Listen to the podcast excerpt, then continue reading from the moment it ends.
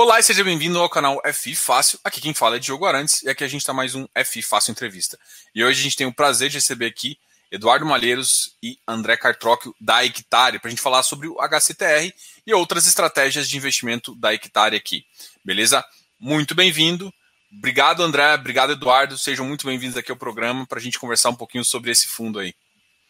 Obrigado, Diogo, mais uma vez, né? Acho que é a segunda vez que eu estou aqui participando. Primeira com o Edu, então é a primeira vez que eu vou fazer aqui, aprender um pouco com ele também. E obrigado pelo espaço mais uma vez. Acho que tem bastante coisa para atualizar desde a última conversa, né? Foi um período até que relativamente curto, mas com bastante acontecimento. Então acho que a gente vai aproveitar bem esse tempo. Show. É isso, período agitado aí. Vamos, vamos tentar responder as dúvidas aí. Diogo, de novo, super obrigado pelo convite aí. Obrigado aí por participarem aí. Olha só, da última conversa nossa, a última conversa nossa foi dia 25 de agosto, né? E, mas tem mais ou menos seis meses, né? E, e na época a gente estava discutindo, nossa, como o fundo tinha crescido, o fundo tinha saído de um PL ali de 10 milhões, tinha chegado a 325 milhões, com 18 mil cotistas. E hoje a história é completamente outra. A gente tinha um fundo, a gente tem um fundo hoje de 1,1 bilhões, com mais de 72 mil cotistas. E na época eu, eu tinha perguntado para vocês assim: e aí, vocês já estão vislumbrando o fundo de um bi? Vocês, não, calma. É, é, vamos com calma, a gente só, só coloca com pipeline para dentro. Bom, seis meses depois estamos com 1.1 bi. É, eu tô achando que eu tô virando mãe de Ná aqui. Ou vocês são muito competentes, eu acho que a segunda, a segunda é mais verdade aí. E é, eu acho que, acho que não mudou muito do que, a gente falou, né? O, a gente não, não se comprometeu a nada e eu acho que a gente foi olhando muito caso a caso. Para a gente é, vir com uma, uma oferta, acho que recentemente eu venho falando isso bastante com, com quem me liga, quem manda e-mail, que assim, para a gente fazer uma oferta, tem, tem que ter três variáveis apontando para o mesmo lado. Acho que a primeira é, os investidores precisam querer, né? não vou, é, enfim, os investidores precisam estar confortáveis, contentes com, com a performance do fundo, para que eu venha e pro, proponha alguma, algum aumento do, do, capital do fundo. Então, acho que esse é o primeiro. O segundo é, eu tenho que ter ativo. Então, assim, não adianta eu fazer uma oferta sem ativos suficientes para liquidar, porque eu vou, enfim, estar tá destruindo o valor no fundo. E terceiro, eu preciso ter liquidado a oferta inteira anterior. Não vou fazer emissão com caixa disponível.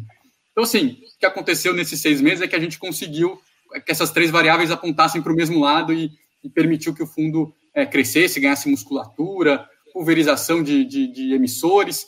É, então, acho que foi isso. Não, não, nossa cabeça não mudou, mas a, a, o cenário permitiu que a gente ganhasse mais musculatura no fundo. É. E assim, pensar que os, foi um cenário tão complicado, mas o crédito pulverizado e, e, e, o estilo de trabalho que vocês conseguem entregar foi o diferencial? É isso que vocês enxergam? Eu Olha, acho que é isso. É, é, foi fruto de muito trabalho, quer dizer, em, em originação, em, em, em, controle das operações que estão no pipeline, né, em, em atrair gente boa para o time. A gente está com um desafio grande nosso, é que para cada nova emissão, para cada vez que a gente aumenta o tamanho do fundo, é, a gente traz uma vantagem de aumentar a diversificação, então o, o, o cotista está exposto cada vez a um número maior de, de, de créditos e de emissores, como, como, o André comentou, e isso nos traz mais é, trabalho para dentro de casa e nos demanda trazer mais gente. Um time que cresce rápido gera complexidades aí de, de treinamento, de alinhamento, de ter todo mundo é, perseguindo o mesmo objetivo e trabalhando do mesmo jeito, e é o que a gente tem feito aí é, com, com muito trabalho aí nos, nos últimos meses para conseguir entregar isso que a gente tem entregado aí e, e esse resultado que você comentou. É, é engraçado assim, engraçado não, mas ah, é o que tira do sério, assim, até fiz um vídeo, acho que todo mundo fala do, do fundo, é a capacidade e velocidade de alocação de vocês. Eu acho que, e, e, assim, o Edu comentou uma coisa que eu acho bem interessante, né? Então, e, e é sempre vocês já pensam, já já tá, já tá numa cabeça ali na frente, pensando que para ter mais operações, eu tenho que dimensionar o meu time para eu manter a mesma qualidade, né? Então você tem dois aspectos. Primeiro, como é que vocês conseguem Conta o segredo para a gente aí, como que essa velocidade é tão rápida. É, é muito foco e, e, e, há muito tempo que, que, a gente faz a mesma coisa, né? Então, é, e, setores bem específicos que a gente trabalha, Diogo, é, acaba que a gente está virando meio referência para esses empreendedores. Então, o cara de loteamento, o cara de multipropriedade que quer é, financiar sua construção, que quer levantar capital em cima de uma carteira já performada para comprar novos terrenos e fazer projetos, no começo a gente tinha que bater na porta desse cara. Agora, é, cada vez mais, continuamos com um trabalho muito forte de bater na porta dele, tá? Até porque, principalmente no setor de loteamento, é um mercado extremamente pulverizado do ponto de vista de quantidade de, de players, de incorporadores. É, cada cidade do Brasil tem o, o, o seu loteador operando lá, sempre foi um setor carente de crédito e que a gente continua desbravando o país aí atrás dos, dos, dos bons operadores. Mas fora isso, a gente passou muito mais do que era antes a também ser procurado. É, então eu acho que isso nos dá cada vez mais musculatura aí para originar mais operação mais rápido. E logicamente precisamos ter um time cada vez mais robusto aqui dentro para analisar, para conhecer, para visitar, para a gente também trazer sempre os, os bons projetos aí para dentro. Legal. Uma das coisas que a gente conversou na, na, na última live foi em relação à a, a, dificuldade de governança, né? É, que um dos, dos, maiores trabalhos de vocês era, beleza, o cara vinha até você com uma operação que era interessante, mas o nível de governança ainda estava muito longe, né? Então, é, como é que tá esse trabalho ainda assim? Beleza, chegou a operação, a operação tá legal, o fluxo faz sentido, mas vocês ainda têm que ajudar ao, ao time interno lá, né? Do, cedente do crédito a ter uma certa governança para vocês poderem confiar o dinheiro do seu investidor. Isso ainda está sendo uma dificuldade? Ou as empresas já estão, depois dessa estruturação dessa pandemia, elas tipo, se organizaram mais, né? Porque a gente teve uma mudança de comportamento, né? Durante essa pandemia, essa mudança de comportamento foi efetiva. Então, as empresas se prepararam para isso ou, ou ainda é uma dificuldade?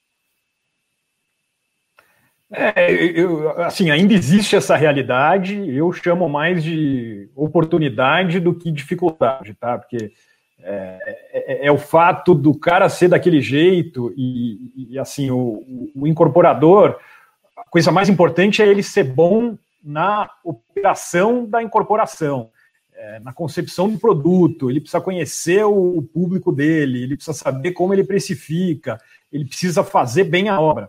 A parte financeira, é, por que, que é uma oportunidade? Porque a gente é especialista nisso, a gente consegue ajudar ele e ao ajudar, é, a gente consegue aumentar esse pipeline de, de operações que a gente traz aqui para dentro de casa. Então, acho que assim, é, como eu falei, o, o, o fato de ser um, um, mercado muito pulverizado, o que, que isso significa? São muitas empresas pequenas. Você não tem um player super dominante que está no Brasil inteiro e que tem capital aberto e é auditado e é super estruturado. Você tem caras pequenininhos que estão lá fazendo um bom trabalho, mas que obviamente tem uma, uma dificuldade nessa parte financeira. E é justamente aí que a gente pode e que a gente consegue ajudar. E ao ajudar, a gente prepara material aí para novas operações de CRI que vão parar dentro do fundo. O Edu, deixa eu complementar, e acho que é muito isso mesmo, porque não basta a gente só gerar valor para os nossos investidores. Ser reconhecido pelo incorporador, que a gente gera valor para a estrutura dele, ele consegue ter ali se dedicar, né, ser, ser bastante específico na forma de atuar, porque ele enxerga na gente uma parceria de médio e longo prazo que gera valor para a estrutura dele. Então a gente traz, seja governança, seja um conhecimento de finanças do que, que a gente adquiriu ao longo do tempo, e esse reconhecimento gera é, maior know-how nosso, reconhecimento, então ajuda também essa originação passiva, é, o boca a boca favorece a gente, eles falam bem, querem fazer novas operações, então é uma, uma relação é, de, de, geração de valor mesmo, um, uma parceria que, que a gente enxerga que é, é benéfica para os dois lados. É, aquele famoso ganha-ganha. perfeito. Né? O, o, é isso. Esse ponto do André é super importante, porque muita gente nos questiona, fala assim, pô, essa inflação mais muito que você cobra, mata o cara, não vai sobrar nada para ele, é um absurdo. se fosse assim, não existia o nosso negócio, entendeu? A gente ia fazer dois, três crises e ia acabar. É, a, a, operação é boa para o incorporador e muito do ser boa para o incorporador é esse, esse apoio organizacional que a gente consegue prover. É, eu, eu escuto bastante assim de, de, de, de, de servicer, de securizadora, que a operação é meio feito sobre medida, né? Esse sobre medida, essa tailor-made, é, é exatamente é, o que o, o, cara consegue, assim. É feito para o fluxo dele, é feito com as, os, as tranches, né, os, o dinheiro da forma com que ele precisa. Isso também talvez seja o segredo da diferença entre o cara ir para um banco e utilizar o mercado de capitais. Você vê esse valor também? Com certeza. E, e, e não, não, só as liberações do jeito que ele precisa, mas o recebimento também do jeito que ele pode pagar. E qual é o jeito que ele pode pagar? Do jeito que a carteira dele permite que, que ele pague, tá?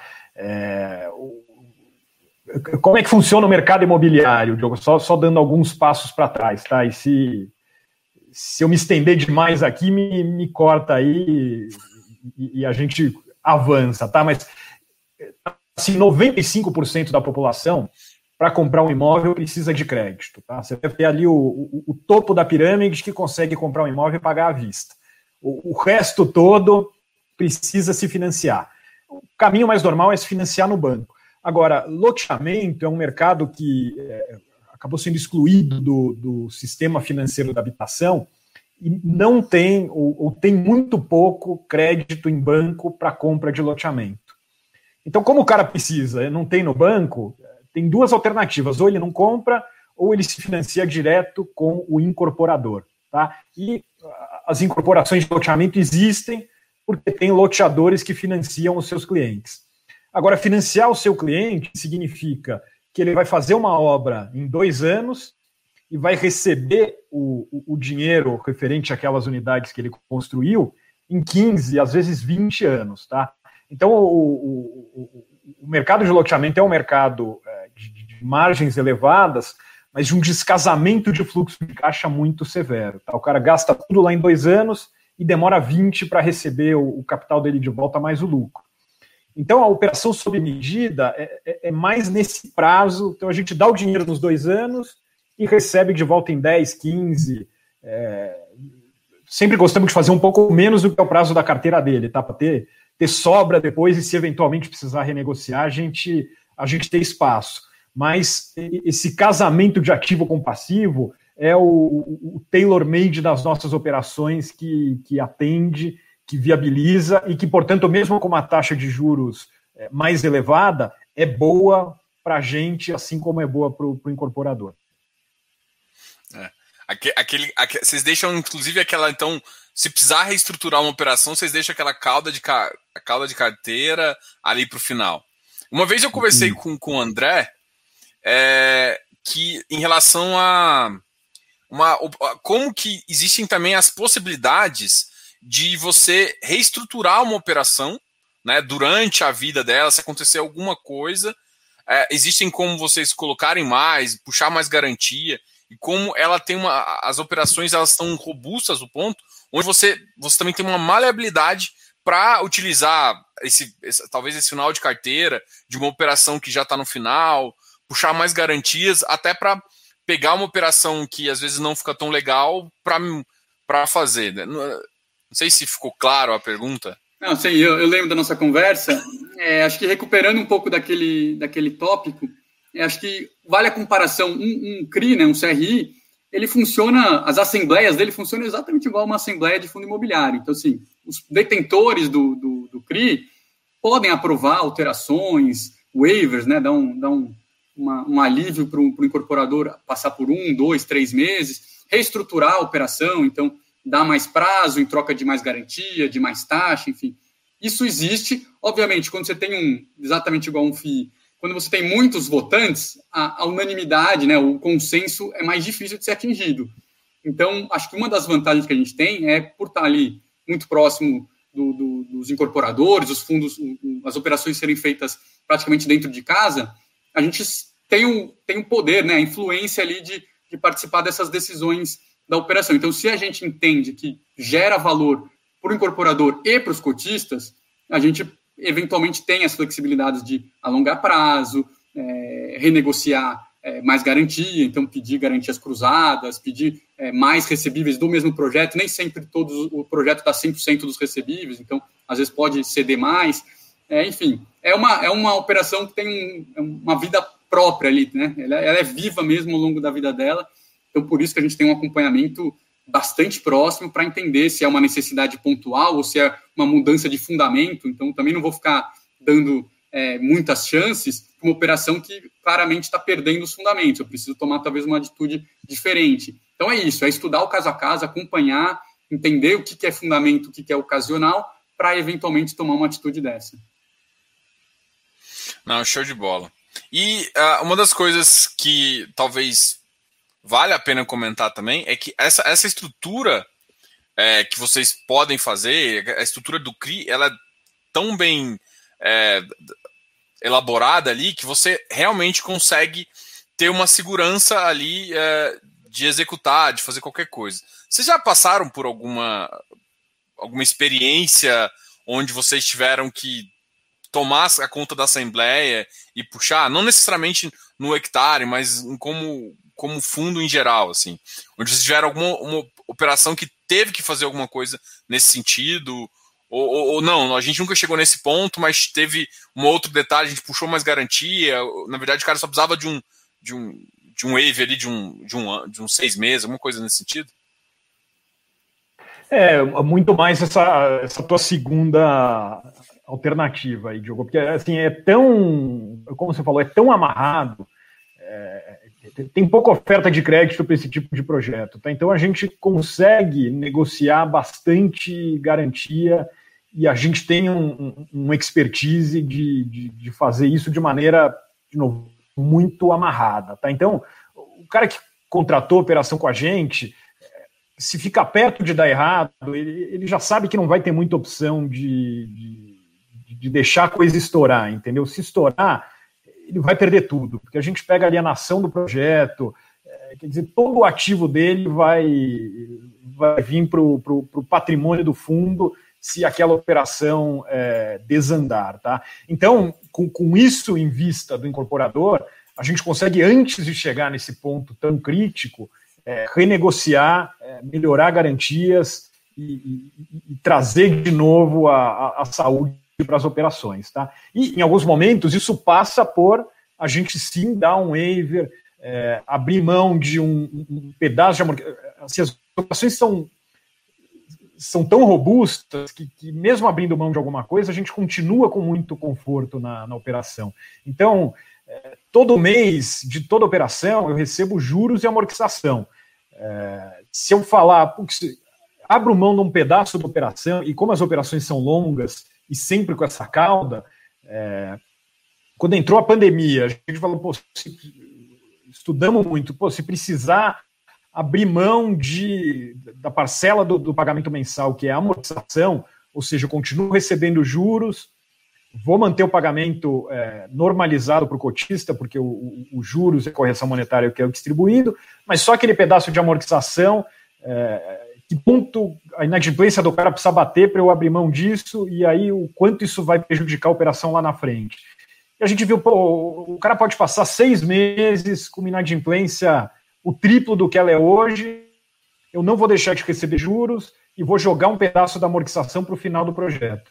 É, operações que normalmente 120 meses, eu vou transformar aquela operação em 126 meses. Não, não vai fazer grande diferença, entendeu? Então, é, é e isso acontece, quer dizer, é, permitir que por algum momento, por algum estresse, por alguma coisa que foi identificada, é, algum pagamento fique é, reduzido, a gente já fez.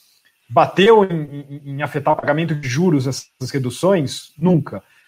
Resolveu e, e, e voltou para o trilho essas operações? Todas. Aí a gente entra junto, a gente coloca equipe para ajudar o cara a vender mais, a, a acelerar ações de cobrança.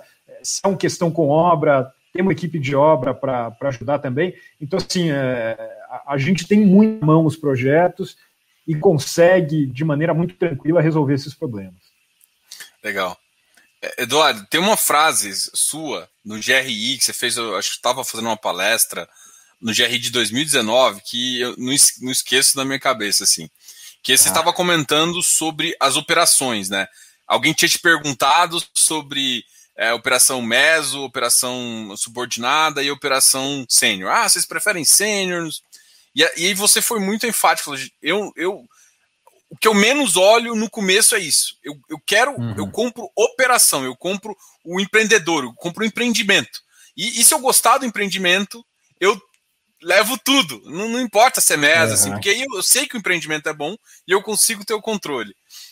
Essa, essa é a visão que, que você mantém, é isso que você realmente pensa. Explica também o pessoal o, o porquê disso, né? porque o empreendimento às vezes é mais importante do que se fixar. Porque eu, eu escuto às vezes muita pergunta falando: ah, nossa, aumentou muito a subordinada do fundo, aumentou muito. E, e às vezes o, o, foco não é na. Porque sênior, subordinada, tem uma. Tem sim, é, o nível de subordinação ajuda a manter uma certa segurança de operação, mas não é o mais importante. É, foi isso que eu tinha. Foi isso que eu fiquei pensando, assim. Eu queria falar um Não, pouco. Bacana. Aproveitar agora e aproveitar a sua opinião. Não lembrava de ter falado isso, mas é bom que quando a gente fala a verdade não precisa ficar lembrando. Né? Essa é uma frase que eu gosto muito. Quem conta mentira tem que ser, puta, aqui que eu contei naquela vez que eu não posso esquecer. Se você fala a verdade sempre, é, acabou, não, não tenho que lembrar. Essa é uma frase que eu repito sempre e, e é exatamente isso, tá? você tem uma, uma operação que é uma cota sênior, a única coisa que você pode ter certeza é que ela é menos arriscada que a subordinada da mesma operação. Tá? É, essa é a única. Significa que a operação é boa só porque é sênior? Não, não significa. Só significa que tem uma subordinada que corre mais risco. É, tá, o, o, retorno da sênior está ajustado para o tamanho do risco que ela corre a menor que a subordinada? você também não tem certeza disso sem, sem olhar em mais detalhe, tá? É, e aí, por que olhar sempre para o projeto primeiro? O projeto bom vai pagar esse tipo de operação, tá? Dúvida zero, porque o projeto bom vai vender. Se vender, vai ter fluxo. Se tiver fluxo, a operação vai ser paga, tá? É, é tão simples quanto isso. O que, que é o projeto bom? É o projeto que tem demanda, é, é o projeto eu falei isso no começo da nossa live agora. O, o que, que, é importante para o cara? É ter um, um CFO com MBA que, que vai me mandar as planilhas bonitas? Não, não é isso. É o cara conhecer o mercado dele, precificar bem, entregar bem, é, não, não, fazer um folheto que o negócio é maravilhoso, quando fica pronto o negócio é horroroso. É, é essa consistência de projeto e, obviamente, existir demanda para aquele projeto, e, e, isso faz parte de conceber bem um produto, né? Quer dizer, imagina numa cidade super pobre do sertão, o cara lança um, um condomínio de alto padrão maravilhoso, ninguém lá tem renda para comprar. O projeto é bom, mas não, não encaixa no local. É, então, produto bem encaixado para o mercado é, e bem gerido, bem tocado, é, é o que a gente precisa. Tendo isso, a gente estrutura uma operação, é lógico que a subordinada daquela operação vai ter razões de garantia mais apertadas, vai tomar mais susto se, se, se tiver algum evento aí de, de, de, inadimplência. Passamos por um momento de dificuldade é, aí do Covid. Eu falo, a gente sempre é, estrutura as operações pensando, pô, mas e se tiver uma dificuldade aqui? É que esses pensamentos foram sempre muito, pô, eu vou pro financiar loteamento no, na região da soja. E se quebrar a produção dois anos seguidos, aquela cidade inteira vai, vai, vai passar um aperto monetário muito grande, isso vai bater na inadimplência. O, o, o que, que acontece? Bom, talvez eu tenha que dar mais dois anos de prazo para esse cara e, e, a operação vai pagar. A gente viveu uma experiência nesse, no ano passado, é, que, que por um, dois meses, a gente achou que isso ia acontecer em escala nacional com todos os projetos de novo, tivemos o conforto de que os projetos iam, iam parar de pé. A crise do Covid para o mercado imobiliário no ano passado acabou sendo mais rápida e menos intensa do que se pensava.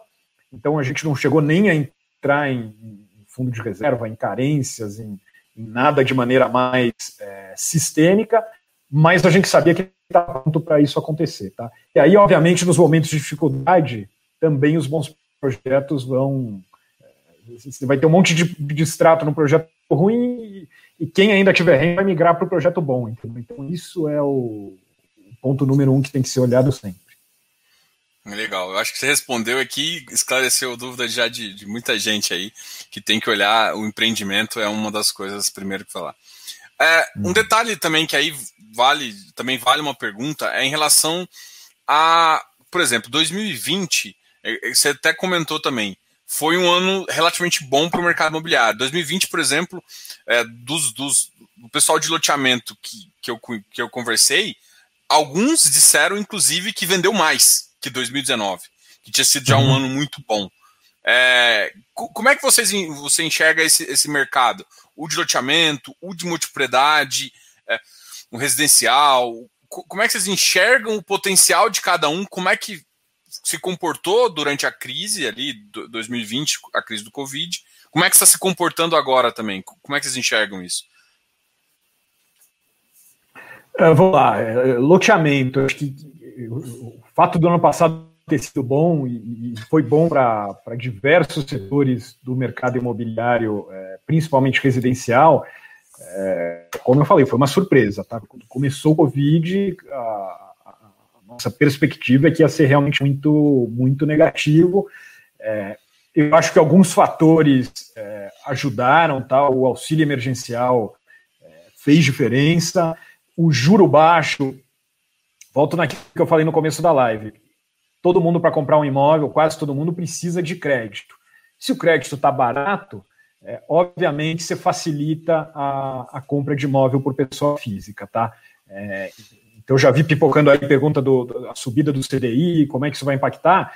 É, é que assim, já estava muito precificado, então financiamento imobiliário, você não vai tomar a, a, a CDI, a curva longa é o que tem mais impacto. Ela estava empinada, mas estava empinada ainda assim no nível abaixo do que a gente tinha é, cinco, seis anos atrás. Tá? Então é, é sempre bom no Brasil pensar nessas perspectivas. Tá? O, mesmo com o juros subindo, a gente, eu acredito, ainda vai estar tá num, num, num patamar de, de, taxa tanto curta quanto longa muito mais. É, benéfico para o tomador de crédito do que era o, o, o Brasil de, de, poucos anos atrás.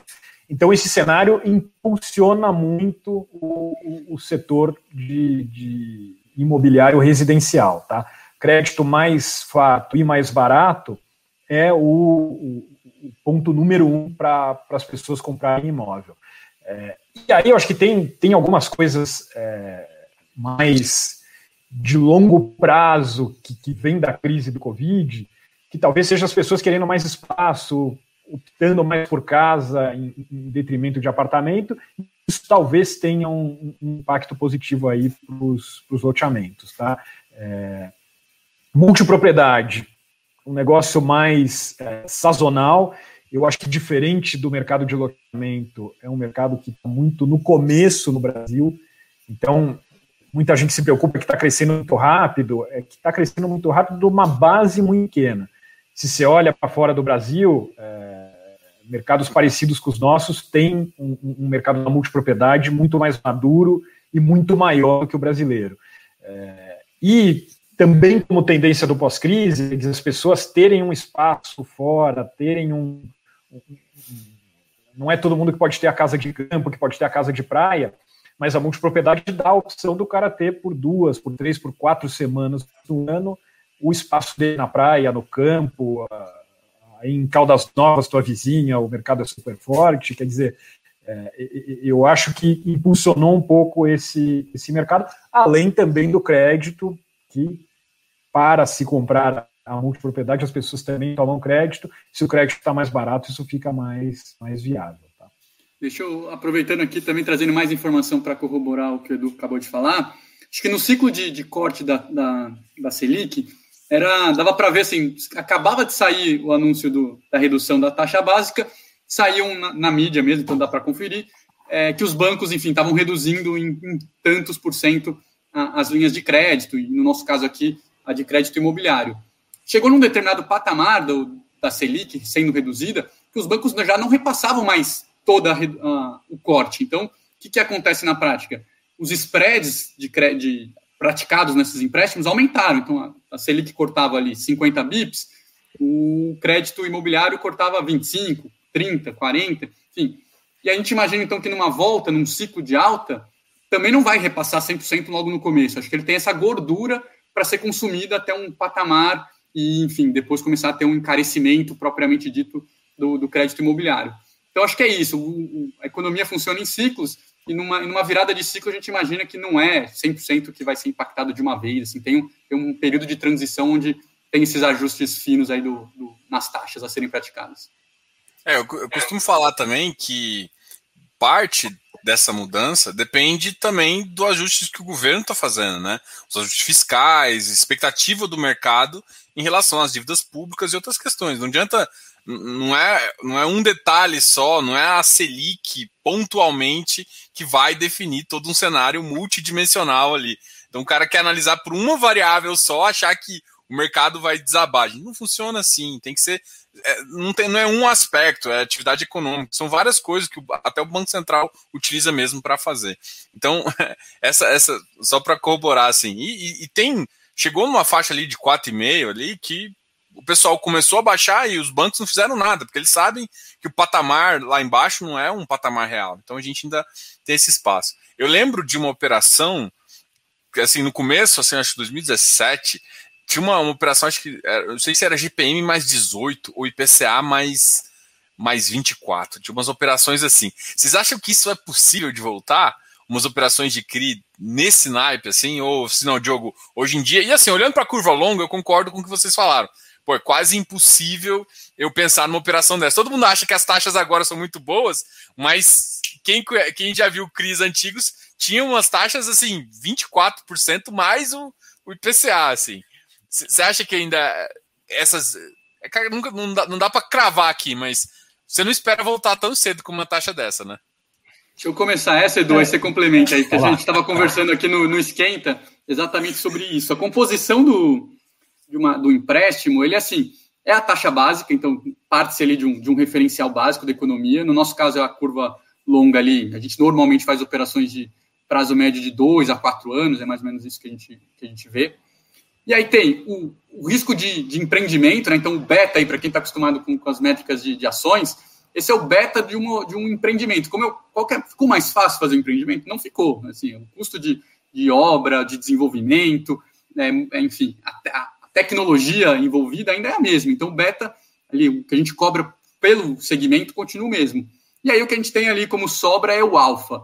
O alfa, quando a gente via dois, três anos atrás, é, obviamente era um mercado menor, com menos participantes, com menos conhecimento, então o risco é, percebido era maior. Né? A gente talvez ainda estava engatinhando nesse mercado, tinha bastante é, ineficiência em, em, em medir exatamente os riscos que estavam sendo incorridos. Então, obviamente, isso gera um alfa maior, por margem de garantia básica. É, e eu imagino que isso já não é mais tão verdade, tá? Eu acho que o mercado amadureceu, ainda é um mercado em desenvolvimento, mas amadureceu. Então, dá para dizer no Brasil que, que vai, não vai, é impraticável taxas daquele nível? Não, não dá. Mas, assim, eu acho que os fundamentos, que, de novo, sempre bato nisso, mudaram. Assim, um mercado que já não é mais o mesmo de dois, três, quatro anos atrás.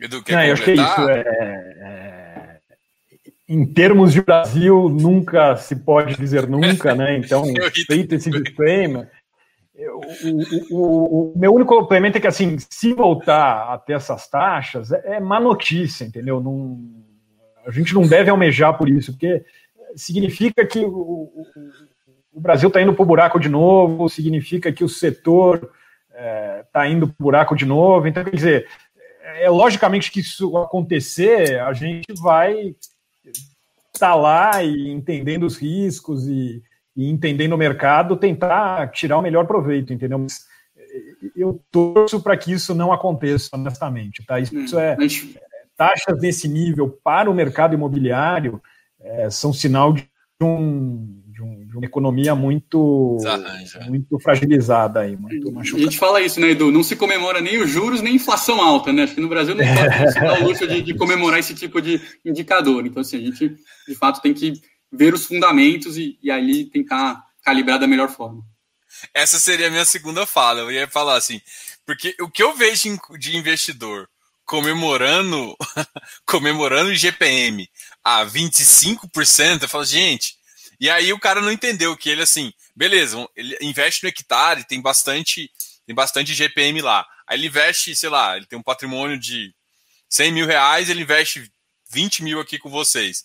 Só que os outros 100 mil tá sendo, tá sendo, preju... tá sendo degradado pelo GPM. Então, Exato. Então, assim, não adianta você estar tá protegido por 20% do seu patrimônio, sendo que o conjunto todo você está pagando mais caro na sua escola, está pagando mais caro no seu aluguel, tá pagando mais caro. Então não adianta você comemorar isso aqui, que você está recebendo um pouquinho mais, sendo que no todo você está recebendo mais. Então, vocês estão. É, é, essa fase foi muito legal, né? Não dá para comemorar uma inflação alta, mesmo que você está recebendo mais, mas eu acho que o investidor tem que começar. Hoje em dia, o nosso investidor ainda é um investidor que comemora. Vocês recebem muitos comentários? Pô, mas quanto tempo vai ficar em dois reais aí? Não, ah, esse eu vou falar. A gente vê. Recebo bastante. A gente entra sim. nos fóruns e vê a turma. Hoje saiu prévia do IGPM super alta de novo, quase 3%, e. Todo mundo dando alegria. Exato. Quer dizer, já que aconteceu, melhor quem, obviamente, está posicionado, mas, mas também é isso, é má notícia, entendeu? É sinal de, um, de, um, de uma economia que está desarranjada, que, que não está legal, que vai demandar aumento de juros. Então, não comemorem essa, essa mensagem. É, engraçado, outra coisa que você comentou foi que eu achei. É, hoje eu, eu, tive uma, uma pergunta lá, falou assim: é, você acha seguro investir no Brasil? Eu falei, pô, peraí, é para eu te garantir que você vai. Não, é, o Brasil sempre vai ser o Brasil, né? Então, assim, igual ele falou, nunca diga nunca para voltar por umas taxas, mas hoje em dia, o, o, o nosso. Até, sei lá, o Banco Central tem uma visão um pouco diferente. Espero que passe essa autonomia do Banco Central para ficar menos governista e mais, mais economista, assim, ficar mais voltado para a economia e menos para a política. Mas, de qualquer forma, é uma evolução do país também que e, reflete a evolução de crédito também tem influenciado, né? A evolução do mercado de capitais. E eu acho que isso é reflexo, né? Mais empresas estão optando por mercado de capitais, coisa que não estava sendo acontecendo um pouquinho antes. Bom, vamos é, perguntar um pouquinho. O, da... Só para te complementar, né? o, o, o, governo ocupava muito, o Estado ocupava muito o espaço do mercado de crédito, né? É, então, se não me engano, até 2015, é, mais de metade de, de, todo o crédito disponível no Brasil vinha do Estado, bancos por BNDES, Caixa e Banco do Brasil, principalmente. É, agora que estão, principalmente o BNDES recolhendo, a opção que está tá, tá sendo procurada aí, e é o que beneficia muito o nosso setor aqui, é o mercado de capitais. Essa Amém. Vamos continuar assim. Vamos falar um pouquinho das operações. Eu sei que, assim, uh, antes da, de, da oitava emissão, que vocês acabaram de terminar agora, parabéns pelo, pelo sucesso da emissão. Acho que é um dos fundos aí mais queridos aí. Eu acho que vocês estão vendo até o resultado, né? Em seis meses vocês partiram 18 mil cotistas para 72 mil. Isso prova que não só os caras estão dando dinheiro, mas estão confiando bastante no seu trabalho. Mas assim, não é tão. Não é, a vida não é só. Tão, não é só. Eu falo, eu costumo falar, a vida não é uma butterfly, a vida não é uma borboleta, tá? E eu falo isso por quê? Porque, por exemplo, tem operações que são mais. que geram um pouco mais uh, ali. É, em outubro e novembro, por exemplo, o grupo 100, que é a parte de loteamento, a operação fi, ficou. Uh, a, a subordinada e a meso ficou um pouco. e depois recuperou, né? O que eu quero mostrar aqui para o pessoal, eu queria que vocês comentassem dessas, dessas duas operações em relação ao, ao, ao fato de dessa recuperação, né? Às vezes a, ela passou, ela passou, ela, ela teve uma, um momento ali em outubro da subordinada ficar ruim, depois a mésia e a subordinada ficaram ruins, depois em, em dezembro e janeiro já saiu o resultado, voltaram para um padrão normal, né? Então essa parte cíclica é, é influenciado também pela, pela, pela, questão do Covid e tudo mais. Depois eu vou perguntar de uma outra operação. Vamos falar primeiro dessa do Grupo 100. Tá, não, é assim, é, te responder mais genericamente, o Grupo 100 tem uma coisa bem específica que eu, que eu vou explicar, tá? Mas é, é normal esses comportamentos cíclicos, ano passado em, em especial, tá? O que aconteceu no Grupo 100 é que a gente, é, o Grupo 100 é uma empresa de, de loteamento, atuação principalmente no interior de São Paulo, tá? É super tradicional e era uma companhia que, diferente daquele, daquele exemplo que eu falei do cada cidadezinha tem um loteador pequenininho, o Grupo 100 já é um cara mais é, espalhado aí, principalmente pelo estado de São Paulo, não só, é, com muito projeto, com muito porte. Tá? Só me, só me corrija se eu não estou certo. Se eu não me engano, essa operação é, do Grupo 102, ela tem uns 5 ou 6 ou 5. É mais de. Eu sei que é, é mais de 10, é, mais de um loteamento. Eu acho que quantos é loteamentos? É, quantos 32. loteamentos tem dentro? É 32, é, foi mal. Mas eu sabia que era, que era um número grande. Eu ia chutar 10. Não, peraí, deixa eu perguntar para ele para não passar vergonha aqui. Mas já passei não, a vergonha, aí, continua. Imagina. Diferente da, da maioria dos, dos casos que a gente chega e faz um projeto, é, que, o primeiro CRI da história daquele incorporador, a gente, quando se aproximou do Grupo 100, eles já tinham três ou quatro operações de CRI é, no mercado. E aí o que a gente fez foi fazer um, uma grande operação que pré-pagou todos esses CRIs, é, reorganizou todo o passivo da companhia e botou tudo debaixo de uma única operação, que é essa que hoje está na, na carteira do fundo.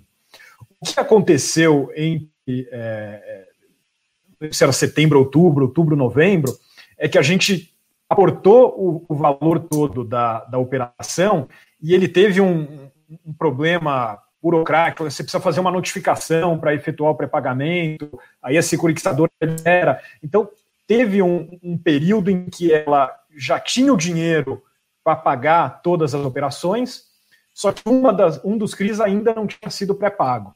E, portanto, os, os projetos que estavam atrelados a esse CRI ainda não estavam circulando pela, pela operação. Então você já tinha um endividamento do tamanho do total da operação e garantias constituídas inferiores ao total da operação. Então lá não é que, que por alguns meses piorou a carteira. Lá por alguns meses a gente ficou com, com alguns projetos a menos. Quando isso foi resolvido, é que voltou para o cenário que você tem hoje aí de uma, de uma operação que mesmo na subordinada está tá saudável. É um show de bola.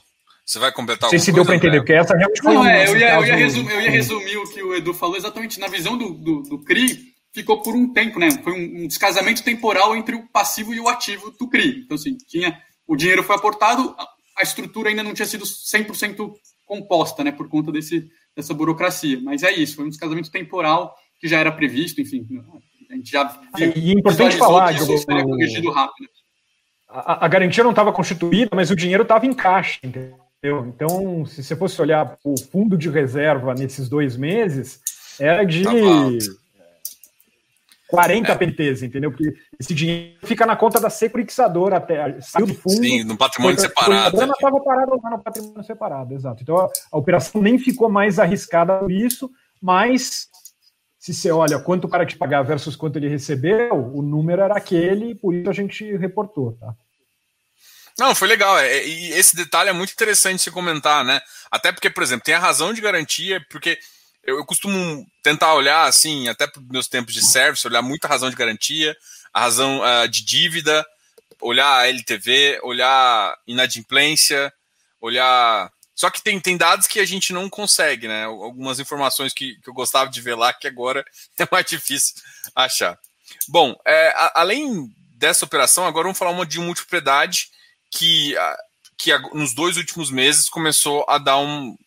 baixar pelo menos a PMT, né? A gente não sabe qual é a história, é exatamente isso que eu estou querendo perguntar aqui, que é o Resort Lago uhum. Parks, e, é, e, e aí que aí eu volto a falar, essa é uma operação até sênior, que ela saiu, ela estava em dezembro em 71, que já é abaixo, que o, o limite dela é 130, se eu não me engano, e agora em janeiro, o último razão dela deu 68%. E eu pergunto porque eu, eu sei como é que está a, situa a situação aqui até de Caldas, e, e assim, multipropriedade normalmente você precisa vender, né? Você tem um fluxo forte de vendas, tem algumas coisas assim, e tá tudo fechado por aqui. Isso tem influenciado? O que, que, tá, o que, que aconteceu com essa, essa operação? Não tem, mas nessa operação acho que tem mais para ser dito, tá? Então, é, você vê que você comentou bem, a gente está na taxa sênior, e se você reparar, é a taxa sênior de maior cupom por muito que a gente tem na carteira, tá? Então é uma sênior que paga inflação mais 13. É uma taxa que geralmente está nas, nas subordinadas, tá? Essa foi uma operação que a gente entrou mais no começo, já sabidamente tomando um risco um pouco maior, porque a gente conhece bem o, o incorporador e o conforto para fazer isso, mas por ter o risco maior, ela paga um, um cupom maior, tá? É, o que que o que, que é esse projeto? O, o Resort do Lago Parque que vai ter um, um obviamente um, um, resort, mas também um, um, parque aquático que vai ser o melhor de Caldas Novas, longe do segundo, tá, Diogo? Então tem agora um, investimento de, de, de capex do parque, além da construção do resort, que está consumindo realmente muito caixa, por isso foi feito um CRI é, de um tamanho é, talvez maior do que a gente faria para um projeto com, com, com, esse nível de recebível, mas que uma vez com o parque pronto, a, a, a, receita desse parque, que vai ser o melhor da cidade, também vai estar cedido para operação, e a gente acredita que uma vez o parque pronto, aquele lá vai se tornar o resort mais procurado da cidade, tá? Era para estar com uma performance melhor, mesmo nesse ponto do parque ainda não estando pronto, era sim. Como você bem comentou, é, o, o, estado de, de, Goiás e aí Caldas Novas para dentro foi ano passado dos mais restritivos aí em termos de, de fechamento total. Então a, a, cidade ficou toda fechada por muito tempo e isso machucou muito as vendas que a gente esperava para o ano passado, tá? Mas com as coisas voltando e com esse projeto que, que vai ser muito, muito bacana ficando pronto, a gente acredita que, esse, que essa operação também volta rápido para os eixos, tá? Não, show de bola. Bom, bom, bom saber. Vou aproveitar que a gente está no, no, ramo de multiplicidade. Tem uma pergunta aqui de um colega a, do Barba perguntando assim: em 2019 havia um estoque de 43% dos resorts em multiplicidade. Como o pessoal do enxer... Uh, como o pessoal da Hectare enxerga isso e o futuro do segmento? A, a gente até comentou um pouquinho sobre o futuro, mas vocês, vocês pensam que, que, que, Como é que vocês enxergam a multipropriedade? Enfim, eu acho que é uma, uma pergunta bem interessante aí. É, a, a, minha visão, é, Diogo, é que assim, na, na multipropriedade é, é muito mais relevante que no mercado de loteamento é você estar tá bem posicionado com os, os, operadores e com os projetos mais certos, tá? É, então você pega esse, esse número, deve ser uma média é, de todos os projetos de multipropriedade do Brasil, é, e aí é só olhar no, no, no, resultado de vendas, a gente publica mês a mês ali o, a performance de cada projeto.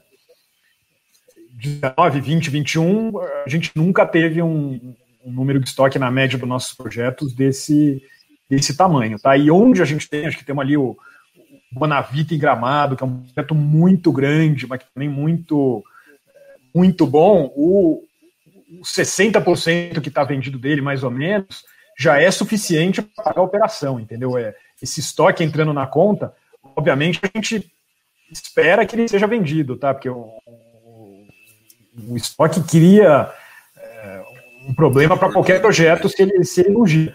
Mas o, o estoque que entra a partir de agora é, é mais gordura de fluxo para operação, tá? que já está enquadrada com, com, com, o valor que está vendido. Essa é, a, é o ponto de positivo da gente ser dívida e não equity, entendeu? O, o primeiro dinheiro vem para nos pagar.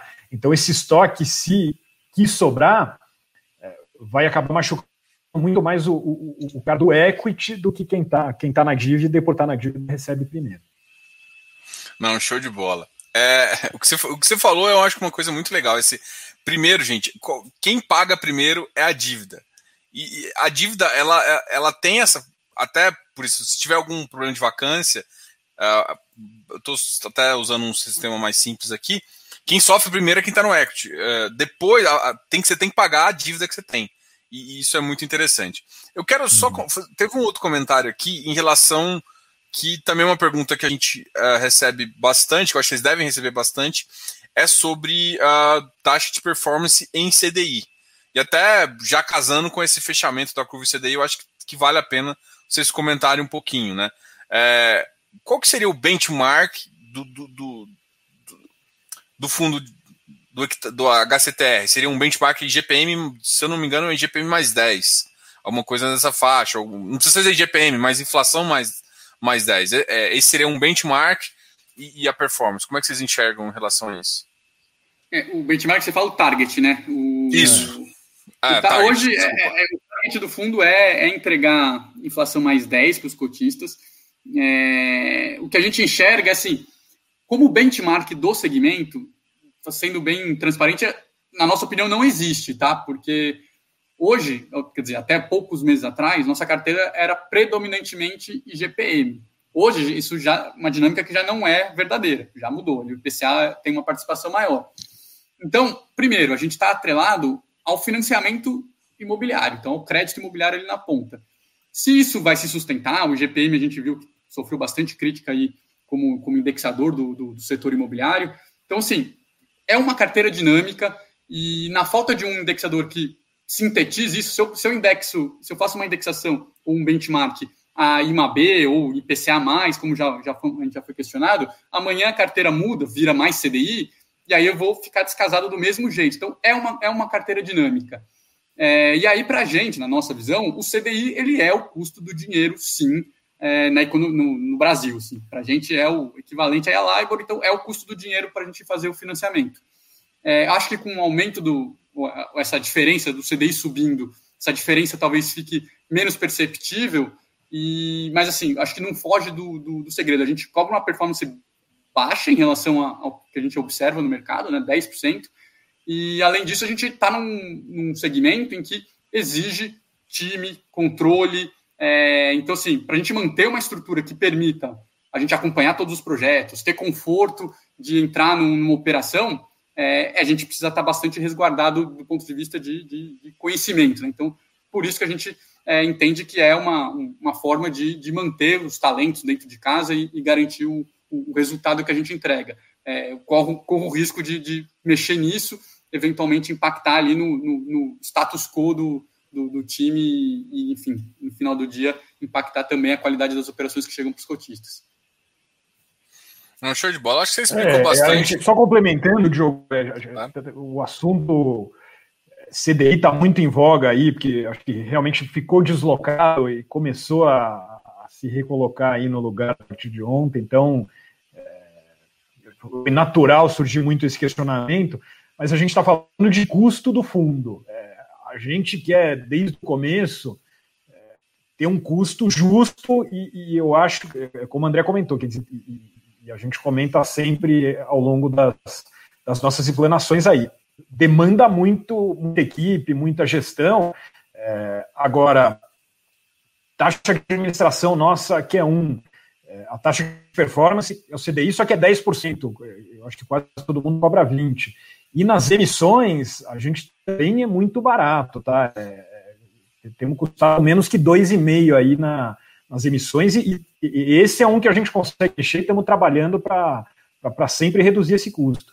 Então, se você compara com os nossos pares aí, é, eu acho que a gente tem a, a, a cobrança mais justa, para não dizer a mais barata aí, em termos de, de, de custo total do fundo com, com a sua estrutura de gestão.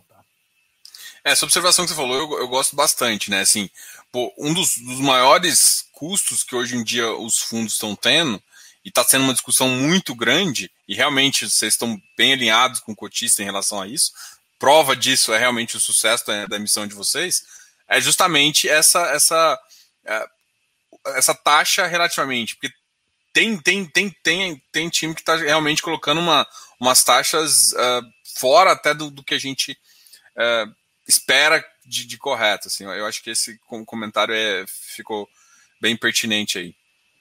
É, mudando um pouquinho de assunto, que é em relação. A gente estava comentando sobre GPM e tudo mais, e assim, a carteira de vocês saiu de uma predominância de GPM para agora uma predominância de PCA. Inclusive, vocês tiveram uh, uma troca de índices uh, durante, durante o, o período, né? É, tá tendo muito. Eu, eu conversei também com o pessoal de service, com o pessoal de. Tá tendo, e assim, não só isso, né? É, tem processos bastante pedindo para aluguel ser trocado, de índice, enfim, todo mundo com medo do GPM. Como é que isso enxerga na carteira? As operações que estão no GPM podem, de repente, também é claro, não é de repente, mas já tem uma, uma manobra dos mutuários também para puxar tudo para IPCA. A, os cedentes agora não estão conseguindo mais colocar IGPM nos, nas relações de contrato, diminuiu bastante. Como é que tá, tá essa relação das novas operações e também do que o fundo estava? Não, o, o IGPM, obviamente, ninguém mais quer, né? Então, a gente sempre é, definiu, eu falo que nunca, nunca fizemos o call macro de inflação, tá? Então, puta, esse ano vamos mais para o IPCA porque vai, vai ser mais alto, agora que o IGPM subiu tanto, vai vingativo, então vamos apostar em outra coisa. É, a gente casa ativo com passivo. Então, o incorporador que, que deu crédito para o seu cliente a IGPM, a gente vai financiar a IGPM, o cara que deu crédito a IPCA, a gente vai financiar a IPCA. Tá? Fator de escolha sempre foi tão simples quanto isso. É, agora, o, o, a dinâmica do IGPM para o cara que comprou o imóvel é ele paga todo mês uma parcela de 100, vai chegar em março, abril, no, no mês de aniversário da compra dele, aquela parcela vai ser reajustada para 130 se tiver no IGPM esse cara vai ligar para o incorporador e falar, meu amigo, não, não tem como, ou eu devolvo o imóvel aqui, ou você me, me oferece alguma coisa aí no, mais no meio do caminho. É, se o cara tem um projeto que está ultra demandado, valorizou, etc., de repente ele até consegue peitar e falar, então distrata que eu vou vender mais caro a outro. Mas não é o momento que isso que está acontecendo com a maioria dos, dos projetos. Então, os incorporadores não estão conseguindo é, repassar 100%. Na ponta da dívida, nossa, do, do CRI, a dinâmica é diferente. O, o, o IGPM vai corrigindo diariamente o valor da, do saldo do devedor. Então, passou um ano, os últimos 12 meses aí foi 30%, o cara deve 30% a mais, menos o que, como tem amortização mensal, como eu comentei, menos o que ele amortizou no, é, no período. É, então, ele não consegue falou, ó, já que eu repassei menos, agora me cobra menos, não, não tem como. O que a gente consegue fazer numa, numa sentar na mesa e negociar é, então daqui para frente vamos trocar o indexador.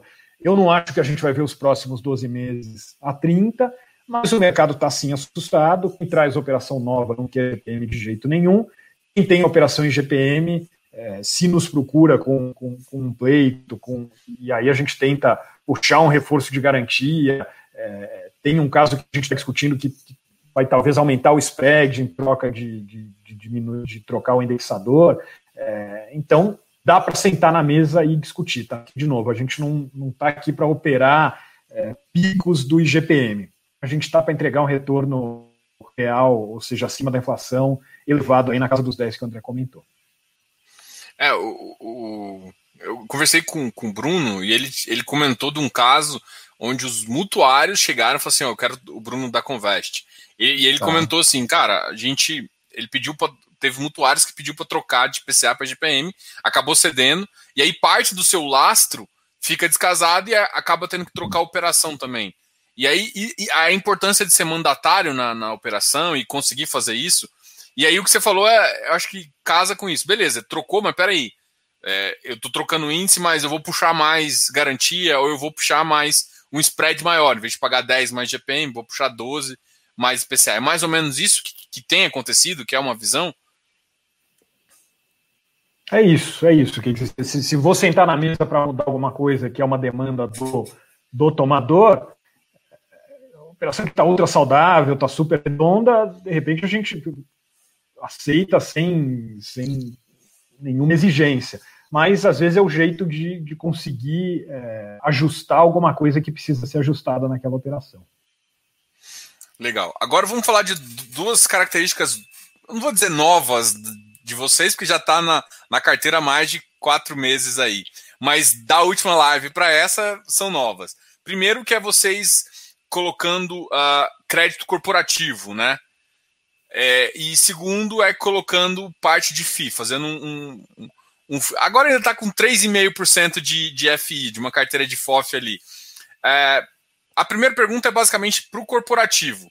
Corporativo ainda está muito ligado com também esse mercado de multipropriedade. Né? São, dois, são dois grupos, inclusive, que parte da garantia ali tá ligado com multiplicidade. Grupo One, muito forte ali. Tem, acho que vocês têm umas cinco ou seis operações, eu acho que da última vez eu contei, é, com o grupo, com o próprio Grupo One. E isso também deixa a exposição de multiplicidade mesmo no corporativo. É, como é que vocês enxergam isso? Vocês também pensam, pô, vamos pegar. A visão nossa é pegar a operação interessante, então pode ser corporativo de outras coisas também. É, como é que vocês estão enxergando essa parte corporativa é, dentro da sua carteira de CRI? Não, acho que é isso. Você colocou muito bem, Joe. É um corporativo do setor que, que, a gente já atua muito, que a gente já conhece bastante.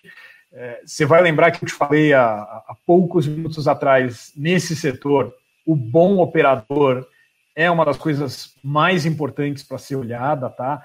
É, é, é, um setor que demanda uma força de vendas é, muito específica, um pós-venda muito profissional, porque você tem um nível de desistência alto.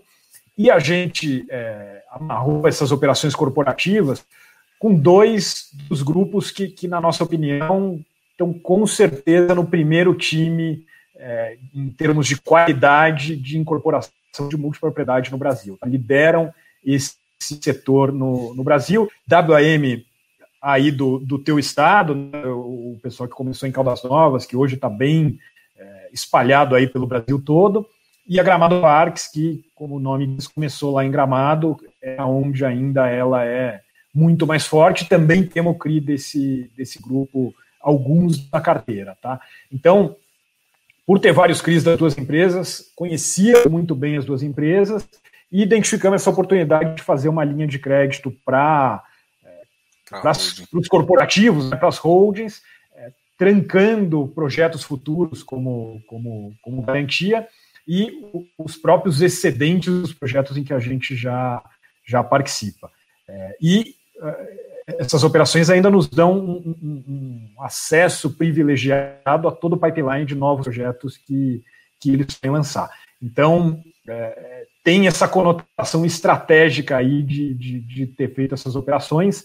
Não significa que a gente vai abrir e, e passar a ter uma parcela expressiva em crise de lastro corporativo mais é, é, comuns aí de empresas de outros setores, às vezes muito de, de não do ramo imobiliário, é, como, como a gente vê comumente em outros fundos aí, como vai acontecer no nosso Hectare Rage, que vai ser um fundo com, uma, com foco é, mais para esse tipo de operação, mas é um corporativo do, do segmento que a gente conhece, tá? Ah, já aproveitando aqui, vamos, vamos dar um spoiler aí das, das estratégias da casa. Assim, a gente tá. Eu sei que vocês estão com mais de quatro fundos aí, vão lançar esses cinco. Estão me perguntando aqui, e o FOF? E o FOF de vocês vai vir também? Então, fala um pouco da, da, das estratégias. Até que a gente já está de uma hora de live, mas eu quero fazer umas duas, três perguntas aqui. mas fala um pouquinho agora das estratégias da, da, da da hectare, assim, além desse high grade, mais alguma outra visão, um FOF? O que mais a gente pode esperar de vocês? Eu falo aqui, Edu, e aí depois, se você quiser depois dar a visão do HCTR, fica à vontade. Mas na visão institucional, acho que a Hectare é, começa ali como gestora em 2018, é, já com uma proposta de ser uma gestora de, de fundos alternativos. É, naquele momento, a gente enxergou no residencial pulverizado, acho que o melhor é, diferencial que a gente podia trazer para o mercado, né? Acho que uma gestora nova, com pouco reconhecimento até aquele momento, é, a gente se apegou muito àquilo que a gente entendia ser o, o, o valor imediato que a gente podia gerar para os investidores.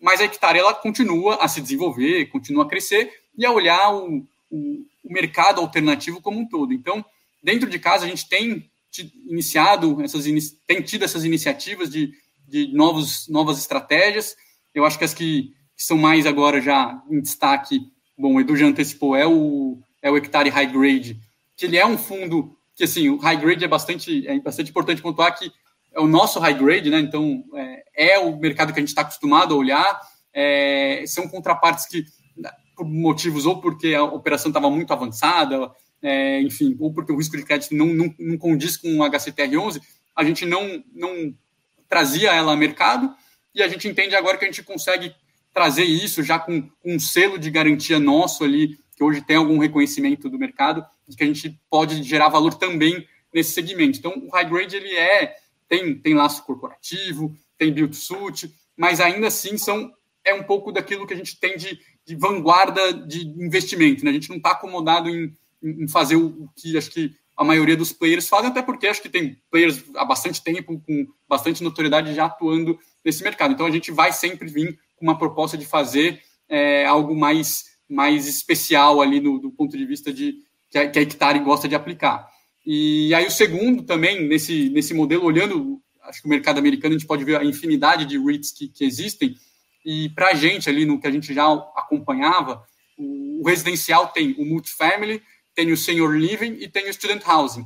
E a gente começou há algum tempo a, a, a se debruçar com, no mercado de student housing, né, moradia estudantil, e isso se amadureceu a ponto de transformar em um fundo é, imobiliário. Então, o HCTR é um dos investidores, não é o único, é um fundo listado atualmente. E a proposta, acho que, como qualquer. É, a gente defende tanto aqui né, que, o, que o fundo imobiliário é a melhor forma de, de investimento, então a gente entende que encapsular esse projeto de desenvolvimento de, de, de moradia, né, então está construindo mesmo do zero um prédio voltado para o estudante, um prédio moderno, para esse estudante com uma cabeça mais voltada para a economia compartilhada, a gente entende que tem muito valor ali, o desenvolvimento, né, a TIR de um projeto desse tipo, traz bastante valor é, para a gente. Então, aí tanto como Hectare gerindo esses projetos, mas também como os investidores do HCTR11 entendendo ali como um potencial é, rendimento, uma renda constante quando o projeto passar a ser performado. Então é isso, acho que é, é um pouco da expansão do, do, nosso mercado. Tem, acho que ainda tem bastante coisa, o mercado imobiliário está tá, tá trazendo bastante novidade. A gente gosta muito de, não tem medo de olhar coisa diferente, acho que faz parte do nosso DNA, é, tentar buscar valor nas coisas talvez menos óbvias até. E, então a gente vai, acho que faz parte da gente mesmo, do, do futuro da, da Hectare, trazer novas propostas, enfim. E aí, com o tempo, fundo não, não posso falar muito mais do que isso, tá? Porque está em 476, então, enfim, acho que não dá para se debruçar talvez tanto quanto eu gostaria na tese, mas acho que muito em breve a gente vai ter, eu faço questão de a gente ter aqui uma, um bate-papo para falar dessa tese e o que a gente entende ser os grandes diferenciais dela em relação a, ao resto do mercado. E, e FOF? E FOF é uma, uma, uma, coisa que vocês pensam também, porque vocês têm um esse viés, enfim, vocês podem fazer um FOF misto, tem estratégias agora uh, de que o pessoal chama de hedge funds imobiliários, que é uma visão que vocês têm bastante experiência também. A gente pode esperar alguma coisa nesse estilo também. E você falou uma coisa que eu fiquei senior. Uh, o, a moradia do senhor, né, moradia né? do, living. É, exato, exato. É, eu achei também uma, uma, uma um asilos ali que, que lá é bem interessante, é uma, uma estratégia que pode funcionar, inclusive em algumas cidades uh, de interiores aí, bem, bem legal. Como é que vocês veem? FOF, o que, que vocês acham? Vai rolar alguma coisa nesse sentido também?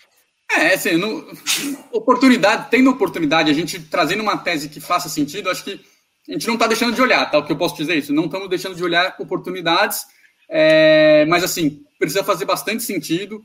É, eu acho que também o mercado de FOFs é um mercado que tá, se beneficia com o mercado imobiliário inteiro crescendo, né, o mercado de FIIs, então, também, para montar um FOF, precisa aproveitar oportunidades, seja via 476, seja uma compressão aí dos preços no secundário. Então, não é também uma estratégia, o setup dela é, depende de, algum, de algumas oportunidades. Mas, assim, com certeza, de olhos fechados, a gente não está. O que eu posso dizer é basicamente isso, não tem nada. Olhar aí, não tem nenhum fundo nosso hoje é, protocolado na CVM nesse sentido, mas é, oportunidades a gente não, não deixa passar, isso pode ter certeza. Show. Eduardo, a última pergunta eu prometo e vou deixar vocês. É, na, na, visão, na visão do Hectare, o Hectare começou a comprar tanto o Hectare Student quanto o Rio Bravo High, High Yield. Né?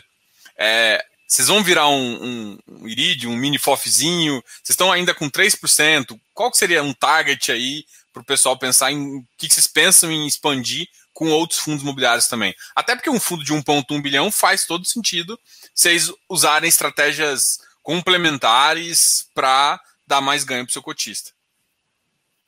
É, acho que o ponto é mais esse, Diogo. É, o fundo tomou e tomou rápido uma outra proporção, é, então a gente começou a, a, discutir internamente e a realmente efetivar alguns investimentos é, de uma maneira muito de, de, de, oportunidades, tá? Então, o, o, fundo da Rio Bravo, que o, o próprio Iridium, que, que, como todo mundo sabe, é um cotista grande nosso, é, entrou nessa emissão é, primeira que eles fizeram via 476.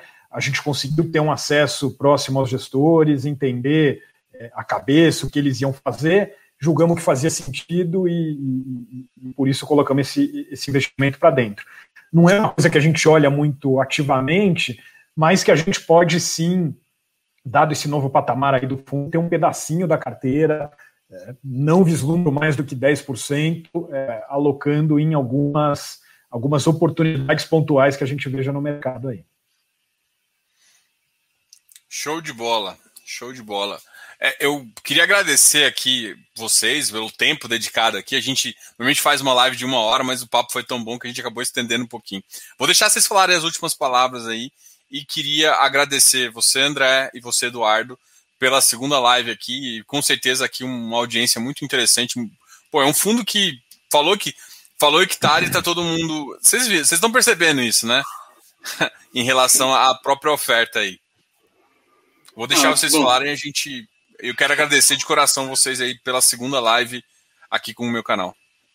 Queria agradecer de novo a oportunidade. Acho que é sempre bom poder abrir esse canal, porque assim, a gente tem ali o nosso canal de RI, mas o alcance é outro, as dúvidas, às vezes, as pessoas, é, enfim, conseguem ter um acesso mais fácil a, a, você e até se sentem mais à vontade de fazer determinadas perguntas, mas a gente, do nosso lado, a gente está aberto a, ao máximo possível que a gente puder para críticas, sugestões, perguntas e dúvidas no geral. É, eu tenho me dedicado bastante a isso, então a gente tem ali o, o nosso e-mail, né, no RI, arroba Hectare Capital. É, a gente tem Instagram, tem LinkedIn, tem até podcast ali, eu tô, tô ensaiando é, uma vida de podcaster, então a gente tenta trazer é, o máximo de informação possível e, enfim, ter mais uma, uma abertura no, no, seu canal é, é excelente para a gente. E aí eu fico à disposição. Em todos esses canais eu tô acessível. Qualquer dúvida, quiser perguntar, quiser mostrar projeto, a gente olha tudo porque eu acho que esse relacionamento é bastante saudável para a confiança que, que, que, o investidor deposita na gente em cuidar do patrimônio dele, em construir aí é, o futuro é, deles. Então, assim, nada mais justo que a gente retribuir com toda a disponibilidade que a gente tiver. A, a Daisy está perguntando aqui, porque eu vou aproveitar você aí e já perguntar aqui. A Daisy está perguntando por que do nome hectare? Eu acho que eu nunca fiz essa pergunta para vocês. Quem idealizou o nome? e ela deu parabéns a você. E eu vou aproveitar e falar assim: ó, eu vou querer, toda vez que tiver uma ofertazinha, pode me chamar aqui. A gente tem uma empresa de consultoria e, e tem muito cliente que está interessado, só fala assim: nossa, eu quero conversar demais com Hectare. Então, isso prova também o, o sucesso de vocês. E, e, esse nome, Hectare. Bom, hectare é uma, é uma métrica de, de terreno, né? Então, assim, equivale a 10 mil metros quadrados. E, então, assim, nada mais justo do que num, uma gestora que trabalha com, com propriedades imobiliárias ali, ter seu nome atrelado à, à, terra, né? Então, é, é, basicamente isso, não tem muito, não tem muito segredo.